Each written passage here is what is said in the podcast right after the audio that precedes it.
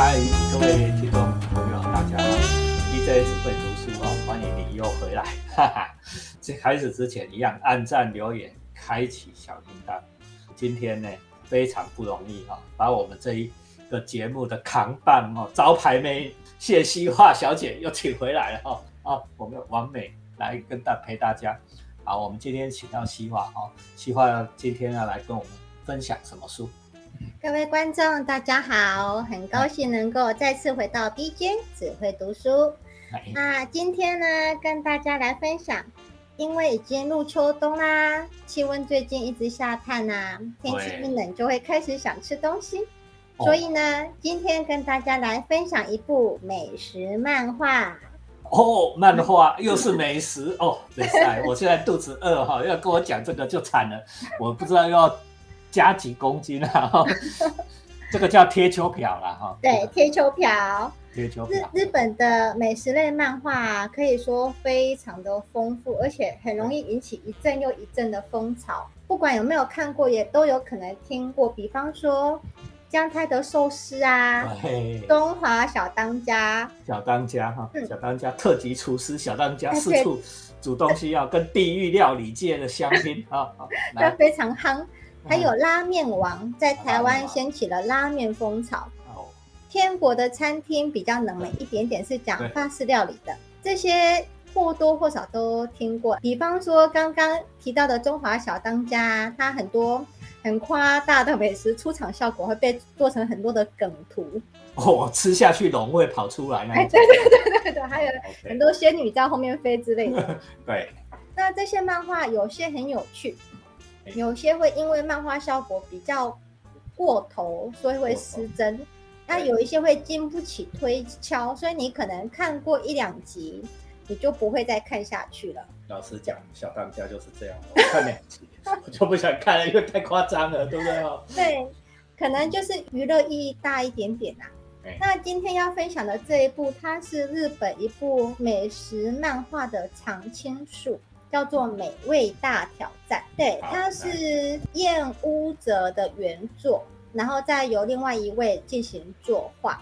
它其实算是有点久了，哟从一九八三年开始连载，现在都二零二一年了。对，单行本已经发行了一百一十一卷，快要四十年哈。对，累计单行本已经超过一亿两千万册了。三十八年的连载哈，已经发行了一亿两千万册，吓死人哈！对，算但是很长青不倒。对，对我们出版的来讲，这种数字哦，都超羡慕的了。我要是书卖一亿两千万册，我就不教书了啦。真的太开心了。好来，可可是这份作品呢，先先跟大家解释一下它的画风啊。非常的朴实，也没有什么漫画家会有的炫技啊，比方说一些效果线、网点技巧，然后人物也不会很美型，也不会很热血，没有什么像海贼王那种航海王这种群殴啊、升级呀，没有后宫天团，没有妹子。哦，都没有，有了效果线、花网点，这个多多少少画漫画会有，但是它不会用的很夸张。对，像是可忍婆的话，你就是它就是华华丽的网点效果，看得眼花缭乱，这个完全都没有。都没有。但是呢，它很人家它很耐看。然后还有人说啊，这个美味大挑战最适合你在吃饭的时候配一本，看了以后更下饭。好，等一下。希望再仔细跟我们介绍他怎么样去安排这些东西。这个漫画它的一开始的设定呢，是男主角与女主角都是同一家新闻社，叫做东西新闻社的社员。那因为这个他们新闻社的社长本身就很爱吃美食，嗯，所以就想推出一份企划案，叫做救急菜单。救急菜单。对，招募懂美食的人一起组成一个 team。然后来专门做这个推这个企划案，是，对。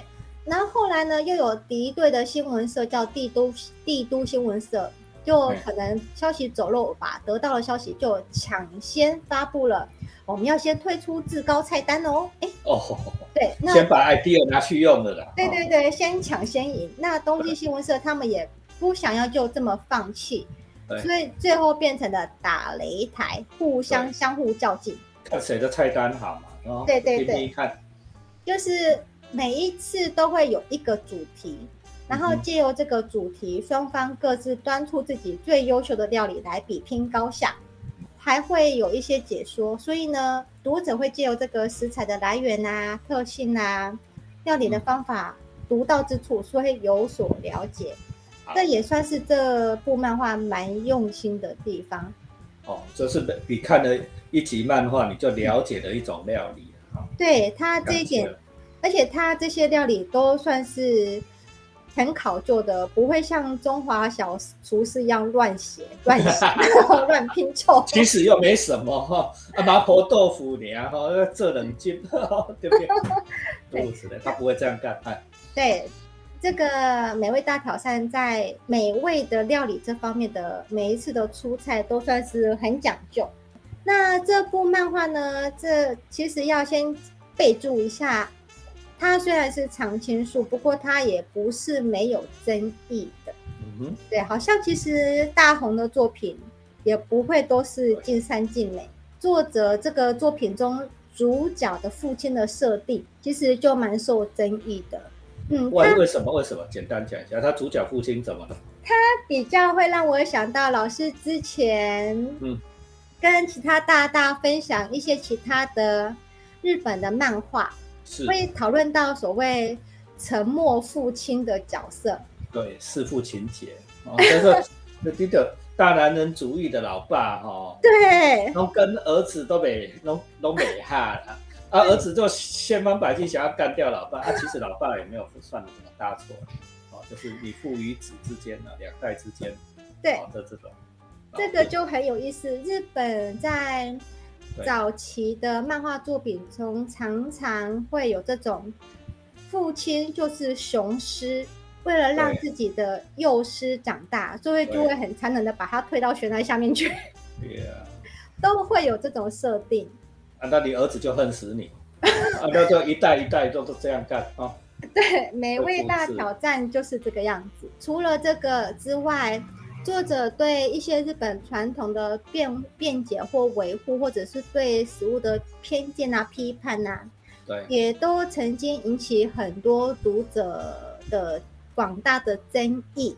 比方说，还有另外一个议题，就是现在至今全世界都会一直在争吵的捕鲸。不这波全世界无争吵，全世改只有日本人还在吃金鱼。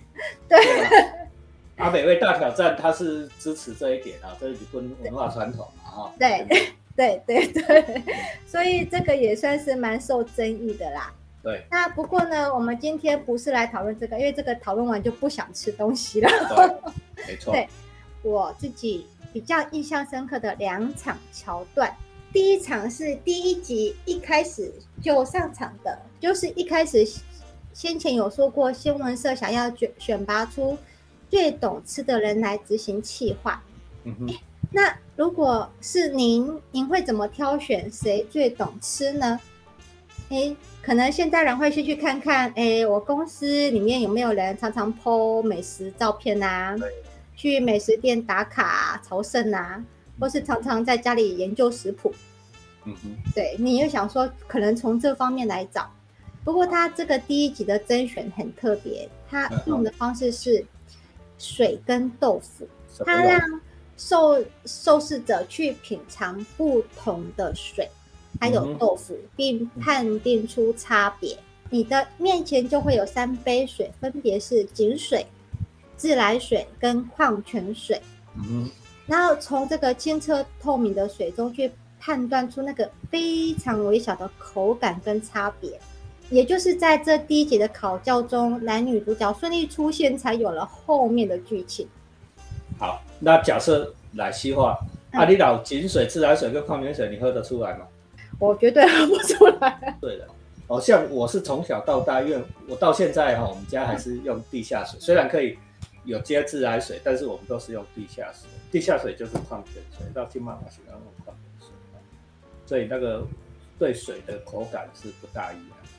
所以也是老师的舌头也可能会比较灵敏一点。不一样，我我只有这一个项目，你如果比别的，我就不知道了。来，因为除了美味大挑战，的确一些比较考究的一些用水的料理，比方说泡茶，他们也就真的会去甄别用矿泉水、用不同的水来泡茶的效果。这个我相信是有了。对啊，那甚至是《红楼梦》中的妙玉，他有用。收集的树上梅树上的雪水来泡茶。老实说，我刚刚这有刮后来后来，那有点矫情，对不对？对对对，没错。水就是水嘛，就 H2O 嘛。对。但是对某某一些舌头比较敏感的人，的确会因为水中哈含的矿物质多少哈，矿物质种类的确是会有一些口感上的差异。对，必须要承认这一点啊。你老实讲，你市售的矿泉水不同品牌喝起来哈，你如果很仔细的停下来尝一尝，的确不同品牌的水喝起来也有点稍稍的不一样。这老师讲是这样。那比方刚刚老师说的，其实在外国也曾经有风行过水坝，它不是酒吧，它是专门只卖水，也不是调酒师，就是刚刚说的鉴别师，他跟你推销推荐不同的水，他会说。不同的雪山、不同的矿泉水会有不同的差别，所以其实对我来说是难以想象啦。但是对于舌头非常饕餮的人来说，或许美味大挑战的这一集并不为过。我可以讲，前几年那个大陆北京不是空气不好吗？空气品质不好，什么雾霾，什么乌龟啊？嗯，大陆还卖空气嘞。说这个是这个罐装的空气哦，这是西藏来的空气，这是哪里来的空气哦？吸下去真的不一样。哦，这可能有了啊。我我我们在此时此地的台湾可能比较难以体会了。另外一场则是很后面的集数了，就是随着每一个每一集每一集每一次每一次的主题。读者一定可以想见，每一次较量双方端端出来的菜色，一定都是很考究。比方说很费工，很花心思，或者是原材料很难取得嘛。对，就是要比比拼不同的创意，才有办法胜出。嗯哼。所以每次的料理都非常的精彩。我印象最深刻的这一场料理，让我的印象，嗯，比较特别的是。他不是说这个食材的，比方说尾鱼肚啊，这条尾鱼是从哪里来的啊？或者是这这这个蔬菜是什么有机？谁谁谁从哪里哪里亲手种出来，然后从哪里运过来的，都不是。对，他是在清晨的时候呢，邀请所有的品尝嘉宾来到花园，嗯哼，然后挑选一朵盛开的蔷薇。然后，请你把自己的脑袋往花朵凑过去，你就能品尝到清晨充满了馥郁香气、甘甜的蔷薇花水。蔷薇花上面的露水啊，对对，西话讲的妙玉搞的玩意，这有点像啊。来，对，天然的最好，就是这么简单的就赢了哟。这个哈，我刚刚说你，你要是我，我正好是那个评审哈，你叫我去尝玫瑰花水，我会说很赞。哎，等一下，不好意思哈，等一下来个蛋饼加油条。好，你去夹吧。可是老师伪正阵子后面就画不下去了。对对对对对对。对。那就是因为这个别出心裁。哎。的料理呢，最特别的是，它不是对方阵营的美食家挖空心思后想出来的，哎，而是常常在花园里玩耍的小孩子，哎，告诉对方的。也就是说，就是有一群遍尝遍各种美食的美食家，他们为之倾倒的这个料理，是小朋友无意发现的，无意发现的，而且小朋友每天玩耍时都可以喝得到哦。嗯，对，非常有道理哦，在在我们生活周遭就有许多的哈天然的美味了哈，恭喜恭喜安呢。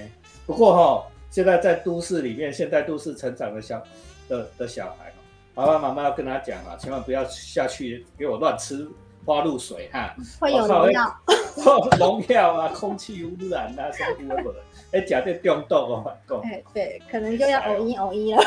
对啊，哦，哎，其实这个这两个桥段呢，就是我印象会最深刻，就是因为会觉得它有点像是先前老师跟简院长对曾经分享的庄子，对，返璞归真。大道至简，大巧不工。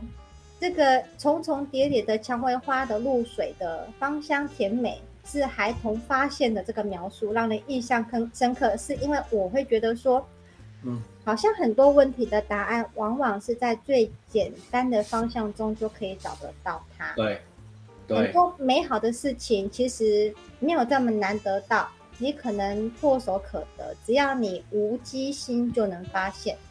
没错，就有时候人是自己骗自己的，明明好东西就在你身边而已，你自己骗自己说好像要经过很复杂的过程哈，离开离开在品品尝它的美味，欣赏它的美好，那好东西就在你身边而已。那个西话在讲吃啊，因为老实讲啊，这几年我我年纪也渐渐大了，对不对哈？以前哈会觉得说这是什么吃到饱，我要吃把费啦，要讲要讲上面龙虾啦，我要讲上面牛排，上面不会不？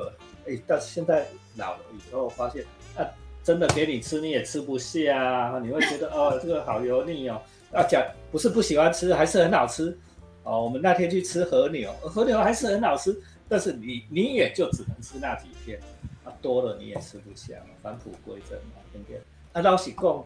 啊，河流港真正咧偌赞，啊，那去隔壁食牛巴好吧，食迄 就是牛肉汤，啊，那牛肉不是也是一样清甜。老师贞子的解说让我想到，他们有一集里面也是在比拼什么东西好吃的时候呢，最后有位社长，对呀，他有说一句话说，其实啊，肚子饿的时候什么东西都好吃，好吃。该干单，这句话是至理名言哦。我跟你讲哦，你那个人总会有时候很累啊，觉得生无可恋哦，啊，都觉得什么都不想吃，觉得什么都不好吃啊，太简单了。你今天晚上就不要吃，断食。你就下定决心啊，反正都觉得不好吃嘛，你硬去吃干嘛？哦，你今天晚上不要吃，你明天觉得什么都是美味。你明天早上起床的时候，哦，肚子好饿哦，啊，那个巷口的那个随便蛋饼，你就觉得是天下第一。是的，对。而且哈，所以我我现在的角度哦都不大一样，因为我从小到大，我妈妈就是给我很规律啊，每天呃中午十二点一定要吃饭，然后晚上啊六点一定要吃晚餐哈，对不对？啊，这个规律从小到大二十，最起码最近二十年都是这样子过日子，对不对？但是我这几天忽然想通了，我干什么要这样子？因为我老了啊，我已经没有办法，没有办法说哦，OK，你十二点吃饭，六点吃饭，那个有时候真的就吃不下，对不对？吃不下，吃太好吃不下，对不对？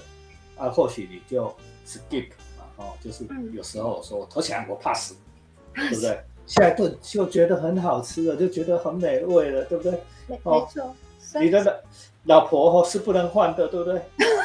就是说，老婆不能换，老婆手艺不好怎么办？很简单嘛，你两顿不要吃，就会觉得哦，你老婆天下第一厨神，对吧？哈，对，这样就划算了嘛，哈，还可以省一顿呢，还省一顿的钱，又觉得老婆实在太美好了，是不是？慈禧太后当初在逃难的时候，对，你要想慈禧太后，她是非常铺张奢华的，她在皇宫里面一天。一顿饭都要摆到嘛，当然有些是假的，对啊，有些是假的，但是就是非常的铺张。而他在往西逃的时候呢，困顿颠沛落魄，他曾经受到农妇招待，但是农妇也家里也没什么东西给他吃，所以就端了个窝窝头。对，他觉得很好吃。窝窝头是什么？就类似馒头啦，要吃馒头的店。对。所以就是刚刚老师说的，你只要饿了，其实什么都好吃。其实幸福有时候很简单，在这边分享非常俗烂的网络小影片的桥段，但是其实觉得还蛮有道理的啦。就是有一个走路可能有点一瘸一拐的警卫，然后呢，他就很羡慕的看着哦，踩着脚踏车飙进小工厂里赶上班的小年轻。然后接下来呢，这个小年轻一边冲进去打卡，一边眼神很羡慕的飘过去，看着开着好车的小主管，晃晃悠悠的下车。哎哎。然后小主管呢，又捧着厚厚的文件进了气派的大办公室，然后被老板呢好好的指导了一番。离开的时候呢，很羡慕的瞄了一眼老板浑身的派头。哎，可是呢，下一幕是老板呢。低声下气、慎重其事的接待了满手都是钥匙的包租婆。嘿嘿，啊，老板说啊，老板的工厂也是租来的啦，哈。对，租金能不能给点弹性啊？工厂的盈利周转金嘎不过来啦。然后呢，心里就泛酸，每天对拼死拼活，还不如一个收租金的轻轻松松落袋满盈。对呀。可是呢，转眼间被老板恭送出去的包租婆，晃着满手的钥匙，昂着头走出来，叮叮当当。结果路过工厂大门警卫室的时候，看到警卫的老婆来送饭，两个人你一口我一口吃便当。对，包租婆的表情这个时候就苦涩了起来。哎。想想看，家里那个仗着家里有着臭钱，每天花天酒地、要虚伪短命仔，现在还不知道躺在哪个温柔乡里。对啊，而且五一啊，哈，香港人哈有一句俗语啊，哈，我不会念粤语，他们说有情饮水饱。有，我听过这句话。啊，你老有感情，啉水买饱。台语就是友情饮水饱，就是你如果有感情，喝水你都觉得饱，嗯，对吗？哦，这门口的警卫跟老婆，你一口我一口，来，我喂你吃一口，对不对？啊，你工工作有辛苦不？哎，或许人生最大的幸福就在这些生活的微小的细节里面，嗯，也不用花上什么钱，对吗？所以，我们今天希望。这一集美味大挑战哦，虽然我们讲的好像还蛮搞笑的，对吗？但是其实有一些很质朴的人生的道理啊。我再为大家复习一下哈。你觉得东西不好吃怎么办？老婆东西煮的不好吃怎么办？饿一顿。对嘛，饿一顿，饿一顿不够要怎么办？饿两顿。饿两顿嘛，你就觉得他煮的东西很好吃，对不对？啊，你觉得老婆很烦呢，对不对哦？每天都跟这个女人一起睡觉，好烦哦，怎么办？很简单嘛，就是就是你去出差两个礼拜，回来你就会觉得哦，老婆赞了，哈，对不对？喜欢的。所以其实其实幸福常常在很微小的地方。对啦，对啦。啊，你你你出门几年，对不对？哦，回来没有吃老妈的料理，每天吃老妈的料理，觉得很烦，对不对？哦，都每天都一样，三十没有变化，都没有变化，对不对？啊。对吧？哈，出门的游子，你最想念的还不是你妈妈煮的那一碗饭，炒的那个空心菜，是吗？对，啊，幸福只是这么简单。哦，分享给大家今天的这一个哈美味大挑战，大挑战。哦，这个漫画都还找得到哦，啊，网络上也找得到。哦，不过是建议大家不要看盗版的哈，去去找出来看一看，最起码你会吃得下饭。哦，欣赏食物简单的美味，谢谢西化，好，谢谢大家。